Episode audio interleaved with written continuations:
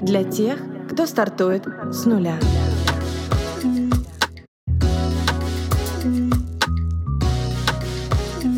С нуля. Привет, меня зовут Алиса, я основатель бренд-агентства Тую. Здесь мы говорим о брендинге, людях и предпринимательстве. Кто стоит за созданием бизнеса и как эти люди масштабируют свои проекты. Поехали! Друзья, всем привет! Сегодня бонусный выпуск подкаста «С нуля». Он будет завершающим в этом сезоне, и мы с вами проведем его вместе с удивительным человеком, прекрасной женщиной, и талантливейшим специалистом. Разговоры с предпринимателями — это та часть работы, которая меня вдохновляет и помогает идти дальше, потому что ты осознаешь, что те сложности, с которыми сталкиваешься, есть не только у тебя. Мы все в одной упряжке. У каждого своя история, и очень важно этими историями делиться. Так, сегодня у нас в гостях Екатерина Стародубцева. Здравствуйте, Екатерина. Здравствуйте, Алиса. Очень приятно мне сегодня с вами а, проводить эту встречу. Сегодня я бы хотела немножко поговорить о том, чем вы занимаетесь, как у вас вообще устроен устроен рабочий процесс, поэтому немного представьтесь, расскажите о себе и о том, чем вы занимаетесь. Алиса, спасибо большое за приглашение. Я тоже рада быть сегодня с вами. Меня зовут Екатерина Стародубцева, я карьерный консультант и основатель кадрового агентства Хурма Рекрутмент. Агентство на рынке существует уже больше 8 лет. Команда занимается подбором middle и топ-менеджмента в гостиничном и ресторанном бизнесе. Мы закрываем топовые позиции в 11 странах мира, среди которых это, естественно, Россия, Россия, доминирующие позиции, Арабские Эмираты, Турция, Беларусь, Казахстан, Узбекистан и так далее. Сама я рекрутингом занимаюсь уже больше 18 лет. Автор трех книг, э, многочисленных статей, выступаю на различных форумах. Это и Россия, Беларусь, и Казахстан, и Шанхай, и Дубай, и Польша. Поэтому вот у меня такое большое поле деятельности. Блин, это очень круто, но я вот немножко такую ремарку хочу для себя сделать, э, как э, специалист по брендингу. Мне очень нравится ваше название? Как оно появилось? Почему хурма? Ну, на самом деле, это долгая история, но по сути хурма это очень вкусно, это сочно. Хотелось добавить немножко юмора в экзекутив, да, экзекутив uh-huh. это когда то серьезный бизнес, и когда мы, естественно, там ищем джема в отель, и они слышат наше название хурма рекрутмент, все улыбаются. Поэтому для меня это было неким таким тонким юмором хурма рекрутмент. Классное название, мне нравится ваша стилистика и ваш сайт, но вот до сих пор многие управленцы и владельцы бизнесов э, немного путают э, HR-менеджера с рекрутингом. Причем, когда я сама готовилась к интервью, я поняла, что для меня эти два слова немножко объединены, и давайте внесем ясность, э, разберем эти направления деятельности, в чем отличие и почему в конечном счете вы выбрали для себя именно рекрутинг. Смотрите, на самом деле понятно, почему вы запутались, потому что это самое распространенное заблуждение среди владельцев бизнеса, среди рестораторов, тех, кто занимается гостиничным бизнесом. Давайте по полочкам разберем. Смотрите, HR-отдел состоит из нескольких направлений. Это рекрутинг, да, все, что связано с подбором персонала. Это обучение и адаптация сотрудников. Это корпоративная культура. Это кадровое дело производства. И также все, что связано с компенсацией, компенсациями и льготами, да, то есть материальная нематериальная мотивация. И человек, которого мы называем HR, это все-таки человек, который работает в одной компании с одной корпоративной культурой внутри, внутри компании. То есть он может заниматься адаптацией, он может заниматься корпоративной культурой, то есть он знает все процессы, которые происходят внутри. А рекрутер — это человек, который работает с внешним миром. Он знает рынок кандидатов, тенденции сферы, работает с разными корпоративными культурами. То есть вот вы меня сейчас спросите, что происходит там в одной ресторанной компании, в другой, в третьей, в четвертой, и я вам приблизительно расскажу, что у них внутри происходит. Я в курсе всех тенденций, всех крытий. Такой э, широкий взгляд на сферу в целом. Ну, получается, что да, моя задача быть везде, да, меня и моего агентства. То есть я с этим и связываю успех моего агентства. И э, первое, с чего начинается адаптация, например, рекрутера у меня в компании, мы изучаем э, ресторанный и гостиничный бизнес. Они составляют таргет-листы всех ресторатов, например, которые есть в Самаре, во Владивостоке, Ташкенте, в Алмате, Дубае, и изучают, какие есть проекты. Давайте мы немного вернемся к моменту того, как вы выбрали для себя про управление именно рекрутинга. То есть вам было тесно в HR внутри одной компании, вы хотели большего или как это произошло? На самом деле это произошло спонтанно, потому что я всегда видела свою карьеру в рекрутинге, либо в HR-отделе. Я постепенно росла, я стартовала с сети ресторанов «Две палочки», это петербургская компания. Они меня отправили в командировку в Москву, открывать рестораны в Москве. Угу. Моя командировка вернулась э, на 5 лет. В общем-то, я так и переехала в Москву. Я к ним устроилась летом, а зимой они меня уже отправили в Москву. Мне очень нравилось работать в этой компании, но я прошла все отделы, и отдел рекрутинга, и адаптации, обучения, и корпоративной культуры, и кадровое дело и производства. И у меня уже был какой-то некий потолок, я не знала, что мне делать дальше. И раздался звонок от Дмитрия Левицкого, это сеть баров «Дорогая, я перезвоню». Он мне предложил стать HR-директором его баров. Вот активно я с ним поработала три года. Потом я попала в Чехану номер один Тимуру Ланскому, тоже поработала на позиции HR-директора. Был опыт с англичанкой Эмма Вайс, она была моим боссом. Я работала в сети ресторанов TJ Fridays, Коста Кофе или Патио Планеты Суши. И самый пик моей карьеры я стала HR-директором пятизвездочного отеля Мистраль. И на тот момент мне казалось, что, ну, наверное, это самая лучшая позиция, какую я могла бы только занимать на рынке. Я очень хорошо помню этот момент. А, я всегда ставила себе какие-то большие цели, и э, когда через полгода я наладила весь процесс э, работы отдела персонала в отеле, мне стало так скучно. То есть я понимала, что это все.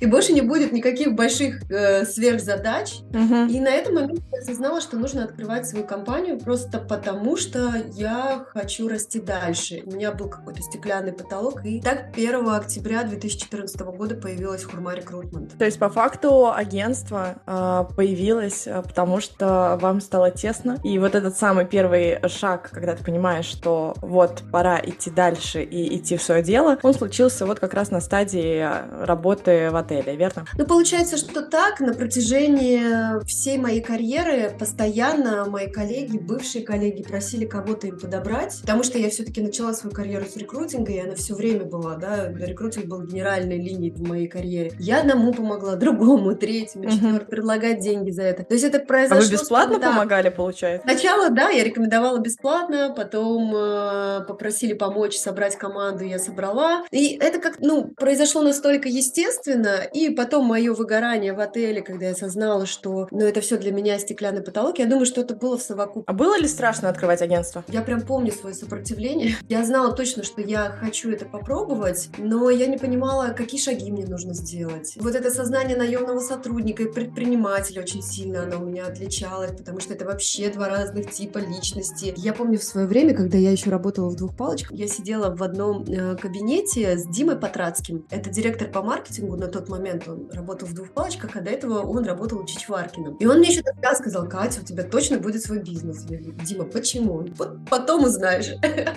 Но потом я поняла, да, что вот действительно есть тип личности предпринимателя, который не может сидеть на месте, который постоянно куда-то идет, которым что-то нужно добиваться, врываться куда-то. И я очень долго сопротивлялась, но приняла это в себе. И как назло, в 2014 году, когда я открыла агентство, случился кризис, и рубль обвалился. Один евро стоил 100 рублей. Я думаю, что я натворила? Я ушла с такой карьеры. Пятизвездочный отель, все прекрасно. Думаю, ну что делать? У меня был всего один заказчик. В марте 2015 года мне предлагали занять позицию HR-директора э, двух отелей. Я на тот момент стояла и думала, ну что же я хочу? Вот опять вернуться туда, да, куда я ушла? Или все-таки рискнуть? Ну, в общем, я рискнула, и тогда рынок начал трансформироваться. В 2015 года у меня было уже порядка 45 проектов, и я зашивалась, и так появился у меня первый сотрудник. Первый сотрудник появился только тогда, когда был уже объем 45 проектов. То есть до этого вы все вывозили сами. Ну да. Ну я не знаю. Обожаю, я обожаю предпринимателей просто вот за это. Ну я зато помню э, после этого свой первый отпуск. Я поехала в Таиланд на 10 дней и ни разу не вышла из отеля. Я спала. Ну, появилась Фурмари Кротман. Здорово. Слушайте, ну, предпринимательство — это всегда такая очень непредсказуемая история. И в любом случае у нас есть и победы, и провалы. Вот мне интересны провалы. Расскажите про первый. Ну, первый провал, мне кажется, я только что рассказала, да. Это как раз про обвал Да, 45 проектов. Да, обвал рынка, когда я уволилась с работы и открыла агентство, и рынок обвалился. Но на самом деле тот кризис мне сыграл только на руку. Это потом я уже осознала, и потом я уже поняла, что каждый кризис приносит огромное количество возможностей. Будь то это кризис, э, связанный с пандемией или еще с чем-то. Каждый раз открываются какие-то новые двери. Вот первый мой провал это как раз был, когда я открыла агентство. Второй, когда я не осознавала о том, что нужно расширять команду. Да провалов на самом деле много. Они каждый день происходят. Каждый день нужно принимать какие-то решения, работать с юристами, разговаривать с заказчиками, разговаривать с кандидатами. И постоянно ну, находишься в том состоянии, что нужно принимать огромное количество решений. Ну вот как сейчас, например, да, э, большое, большинство компаний из России, международных, они ушли. И, соответственно, казалось бы, нужно посчитать это провалом, зачем нужны кадровые агентства. Я на самом деле тоже думала об этом. А получилось так, что мы, наоборот, вышли на другой уровень. В связи с тем, что международные компании ушли, мы заняли их позиции, мы вышли активно в отельный бизнес, да, чего у нас ранее не получалось. Поэтому, наверное, предпринимателю сложно воспринимать слово провал. Для меня всегда провал означает, над чем стоит подумать и над, над чем стоит порефлексировать. Блин, это похоже на своего рода секрет того, как переживать трудности. Просто смотришь на них под другим углом и воспринимаешь как опыт. Собственно говоря, вот и весь секрет. Какой совет вы лично можете дать а, начинающим предпринимателям? На самом деле, я помню, рядом со мной было на тот момент, когда я только стартовала свой проект, очень много людей, которые в меня верили. И мне как-то самой этой веры, наверное, не хватало. И каждый день мои друзья мне говорили о том, что все получится, потому что ты действительно профессионал. Поэтому какой совет я дам начинающим предпринимателям? Прежде всего, верить в себя. Эта вера, она ну, помогает на этапе старта. Дальше а если синдром самозванца, я вас тут немного прерву. Вот, вот как раз хотела сказать. Синдром самозванца у меня вообще каждый день бывает синдром самозванца. Каждый раз, когда иду на какой-то новый виток э, в своем развитии, мне каждый раз кажется, что я недостаточно а, вот еще здесь знаю, тут знаю. Но есть вот этот момент риска, и, наверное, этим мы и отличаемся, да, предприниматели от э, всех остальных, от топов. Причем могу сказать, что топы зачастую зарабатывают, наемные топы, больше, чем предприниматели. Но вот этот синдром предпринимателя, он в крови. Верить в себя, идти дальше, обязательно анализировать рынок, э, смотреть, насколько ваш продукт, который вы вводите, он востребован, да. Вот сейчас, например, я смотрю на рынок и понимаю, сколько разных направлений можно запустить. Одно направление только по аналитике. Чего стоит? Потому что крупные компании, которые занимались аналитикой, они ушли с рынка. Сейчас отели, они страдают, они не знают, где им брать эту экспертизу. Пожалуйста, если те, кто любит анализировать, заниматься датабейс, э, для вас, мне кажется, самое золотое время. Блин, спасибо. У вас довольно сильный сейчас личный бренд, книг, образовательные курсы, вы спикер. Когда открывали агентство, был ли бренд? И вот в плане какого-то социального капитала, с чего вы начинали? Когда я открывала агентство, у меня не было бренда. Большое количество знакомств, потому что я работала в крупных холдингах и работала подолгу. Когда ты работаешь в отделе рекрутинга, то, естественно, через тебя проходят кандидаты, Таким образом ты знакомишься, у тебя разрастается нетворкинг. Когда я задумалась о том, а чем же я отличаюсь от всех остальных, потому что, конечно, у меня сразу была идея, что я не хочу работать э, рекрутером в единственном лице. Я хотела строить именно агентство, я хотела строить именно команду, и мне это важно было. Поэтому я начала с того, что определила круг своих ценностей. Кто я, какая я, что я несу этому миру. Выписала это, еще раз прорефлексировала, пропустила через себя, и позже уже начала начала транслировать это в мир, писать статьи. Постепенно стали поступать приглашения на мероприятия в качестве спикера. Ну, так получилось, что я благодаря этому объехала полмира. Сейчас мне очень сложно определить, что именно я делала для развития личного бренда. Наверное, просто занималась тем, что люблю, и была сама собой. То есть нет какого-то там специального секрета, что я прочитала 10 книг, как составить личный бренд. Угу. Нет, такого, наверное, у меня секрета не было. Ну, просто я делала то, что делала, и делилась это с миром. Вот буквально недавно встречалась э, с коллегой, она меня спрашивает, Катя, зачем ты выпустила третью книгу? Ты же выпустила все бланки по рекрутингу, и причем отдаешь это в мир. Ну, таким образом, я делюсь своими мыслями, своей экспертизой, и эту книгу может купить ресторатор, у которого нет денег на HR или на рекрутера, прочитать ее и работать по тем ценностям, по той экспертизе, которая есть у меня. Вот, Вы щедро делитесь знаниями как-то так раз, и вот, пожалуйста, вам рабочий инструмент инструмент. Это очень круто. Ну, получается, что так. Для меня это имеет огромное значение. И я заметила, что с каждой книгой... Книга — это как завершающий какой-то этап. Вот я прошла э, какой-то этап в развитии, написала книгу, оп, перехожу на следующую ступень, отдаю знания э, другим. Вот вы много общаетесь с собственниками бизнеса. Как вы думаете, есть ли какое-то качество, которое вот прям одно, например, назовите, которое объединяет э, всех предпринимателей? Вот этот синдром предпринимателя. Да, меня, синдром предпринимателя. Ну да, через меня прошло огромное количество предпринимателей. Я думаю, что всех предпринимателей точно объединяет авантюризм и готовность рисковать. Вот мне это напоминает о детях с их воображением, когда они могут придумать себе какую-то космическую историю и поверить в нее, и при этом вдохновляя всех остальных ее сотворить. Да, вот как Илон Маск, например, который... Предприниматели — это современные романтики. Ну, наверное, да. Да, а вместо сердца пламенный мотор. Для меня я их вижу именно так. Чему вы делаете то, что вы делаете? В чем основная ценность своего бизнеса для вас? Есть какая-то глобальная цель? Ну, моя глобальная цель — это повышать ценность людей. Э, для меня очень важно соединять, мэчить, э, можно по-разному называть, кандидата с работодателем, что в дальнейшем у них получилось хорошее партнерство, такой некий мэджик. По большому счету мы с компанией, мы с агентством вот так вот соединяем собственника и таланты, которые дальше строят компании. Бывает сложно работать с людьми. Вот, ну, я сама общаюсь с большим количеством предпринимателей, это наши заказчики, я их веду сама лично, и люди очень разные, всегда. Бывают ситуации у вас, когда вы понимаете, что, ну, это прям очень трудно вот с конкретным человеком как-то взаимодействовать, и как решаете вопрос? Все заказчики разные, и у меня в команде сотрудники, они тоже все разные. Как решаю? Ну, прежде всего, я пытаюсь разговаривать, пытаюсь э, себя представить на месте либо кандидата, либо заказчика. Каждому нужен свой индивидуальный подход. Но в этом и есть, наверное, мастерство рекрутера. Мне кажется, в работе с людьми э, в любом случае всегда супер важна гибкость. Мне это осознание пришло не сразу, потому что я довольно линейный человек. Так вот, что либо вот так, либо никак, но со временем, пока ты строишь свое дело, пока ты сталкиваешься с разными э, ситуациями, то ты приходишь к тому, что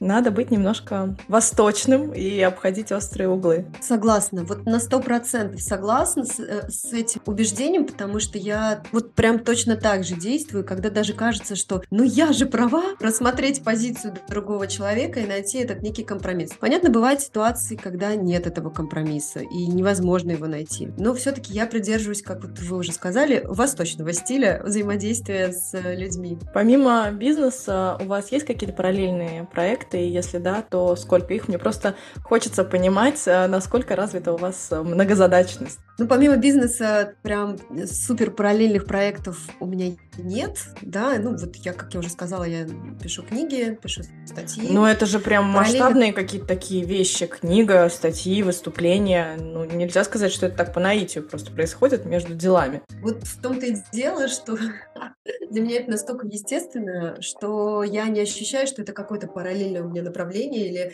это что-то, куда я там вкладываю много энергии. Мне нравится этим заниматься, и, наверное, поэтому я не ощущаю, что это что-то такое большое. Еще я занимаюсь современным искусством, сама пишу картины. Недавно окончила годовой курс по арт-менеджменту, галерейному бизнесу, и очень люблю это дело.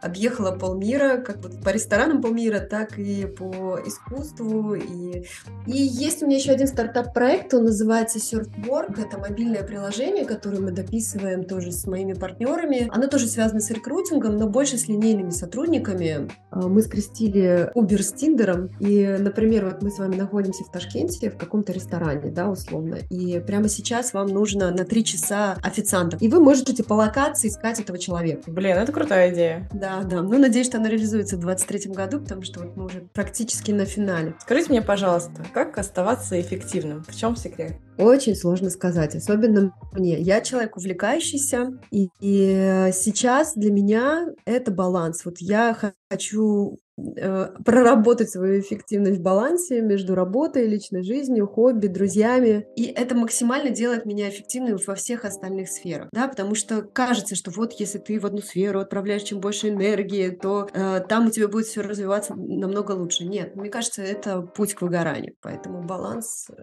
помогает. Эффективности. Согласна, согласна. В чем а, заключается ваша работа в агентстве? Есть ли те клиенты, которых вы ведете сами, или сейчас вы закрываете на себе только управленческий функционал? Как вообще все это происходит? Рынок трансформируется, мы тоже трансформируемся, и сейчас активно идем в экзекутив. Поэтому одна из моих задач э, прорубать этот коридорчик, да, и идти в эту сторону. Дальше, конечно же, я вдохновляю свою команду. То есть, если я не буду вдохновлять, то кто это будет делать? Поэтому моя задача вдохновлять команду, развивать команду. А по поводу клиента, как-то так получилось исторически, что сама веду Аркадия Новикова и его проект. Как в целом у вас обстоят дела с делегированием? Легко ли вам это дается? Делегировать мне легко. Просто нужно собрать крутую команду. А у меня крутая команда.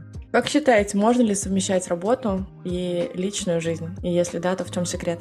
Можно. Я уже говорила ранее, везде важен баланс. Есть какие-то некие наши внутренние правила, которые помогают э, этот баланс держать. Блин, звучит круто, для меня это пока не очень достижимо. Наверное, этому предстоит научиться и обучиться как-то в следующем году. Екатерина, очень интересное э, было интервью. Вам большое спасибо. Я прям вдохновилась и вашей историей, и вашим бизнесом, и очень много нового узнала. Большое-большое вам за это спасибо. Вам тоже огромное спасибо Спасибо, что вы меня пригласили. Я желаю вам крутого 23 года. Класс, спасибо и вам тоже. На этом, собственно говоря, сегодняшний выпуск заканчивается. Я благодарю вас всех за то, что послушали. Ну и давайте делать полезное вместе, делиться информацией, делитесь подкастом и будем на связи. Услышимся в следующем году. Пока-пока.